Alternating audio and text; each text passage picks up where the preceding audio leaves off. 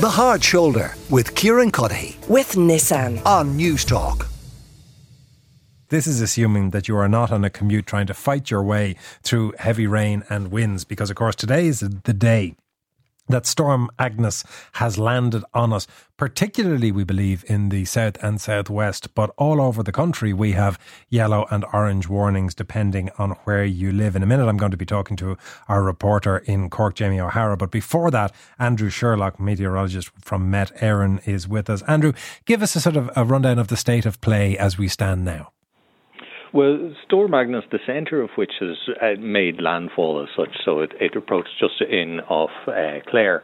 So it has already brought in some significantly heavy rain and very strong winds. So uh, we've had wind gusts of, of so far the highest has been 117 kilometres, um, but we've also had a couple of mean speeds even in excess of 80 kilometres an hour. So very very strong winds and plenty of reports of trees down and things like that. And with the rainfall, plenty of flooding. And even when the heaviest rain has passed, it, some rivers can be slower to react, so there can still be a risk of flooding even even though most, for most areas, the heaviest of the rain has cleared, but there's still further outbreaks of rain, which can uh, certainly add to what has already fallen in, and that could lead to further impacts.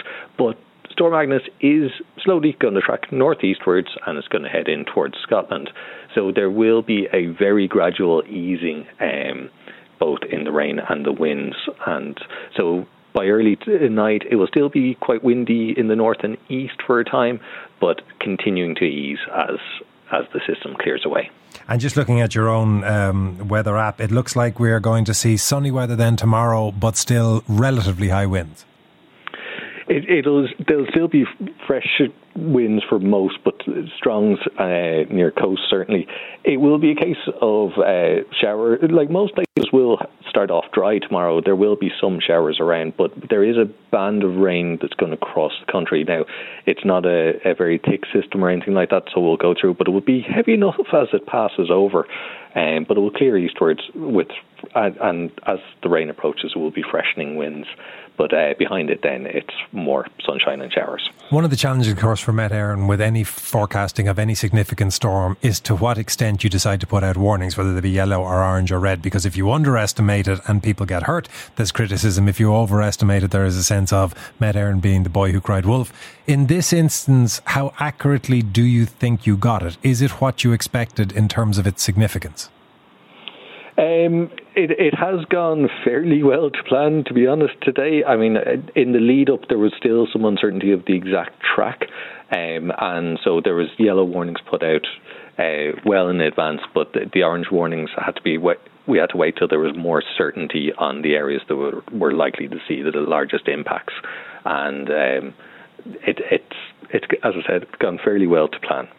Uh, final thing, Andrew, before I let you go, this, of course, is it, it seems like only last week that the, the sun was splitting the rocks and it was 30 something degrees, but it looks like autumn and the early starts of winter is already here. Are we in for a significantly stormy winter or is it too early to tell?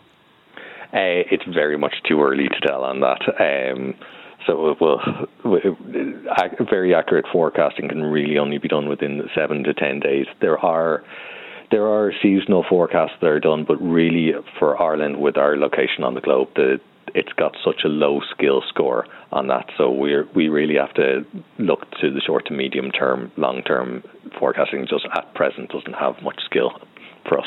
Andrew, thank you. That's Andrew Sherlock, meteorologist You're with Met Éireann. And we'll go now to Jamie O'Hara, who is in uh, Bantry in Cork. Jamie, the uh, Storm Agnes there making landfall, officially Clare being the landfall point, but of course all down the west and southerly coast. What impact are you seeing in Munster? Well, uh, good evening, Anton. High tide seems to have passed here in Bantry without incident and it, it was the, the town Cork County Council they were most worried about. Uh, it had been feared that westerly winds combined with heavy rain associated with Storm Agnes that it would lead to, to flooding in the main square. And there's a lot of businesses around there and hotels and, and the like but I can see no damage to property. The the council crews were there in the square uh, town square. They had large pumps on standby. They didn't even need to use those. So thankfully and uh, it's been a good result for Bantry. The area has suffered previous flooding events in the past, and I think one of the more recent ones was Storm Barra in, I think it was December 21, and there was over 20 premises were, were damaged. In terms of the day overall, it was calm at around 6 a.m., but you could start to feel that it was getting windier and the, the rain started to really take hold. And uh, you know, I think the orange warning from nine o'clock was was spot on because from nine a.m. to eleven a.m. and around midday, it was extremely windy, driving rain, and the the actual driving conditions on the road were were very poor. Um, in Cork, at around one at, at one stage, there was around 2,800 people were without power, mainly in County Cork. Uh, Bandon was one of the the town's worst hit. Uh, they were expected to be reconnected by the mid afternoon. Now, right now, there's about 1,400 people without power in the Ringaskiddy area. And I see as well 400 people without power in Mallow. And then there's an awful lot of like small clusters of estates that have yet to be uh, reconnected. Um, another outage earlier in Béal-na-Bláth was large enough, about 600 customers. Um, I drove from the city down to, to Bantry during one of the kind of lulls after 11 o'clock, and uh, the road itself, it was clear, but there were some tree branches and what looked like broken telephone wires and debris on the roads and standing water. So it really was worth um, taking it easy um, in the car. And when I first got here, I was parked in the square and the car was shaking side to side from the, the wind.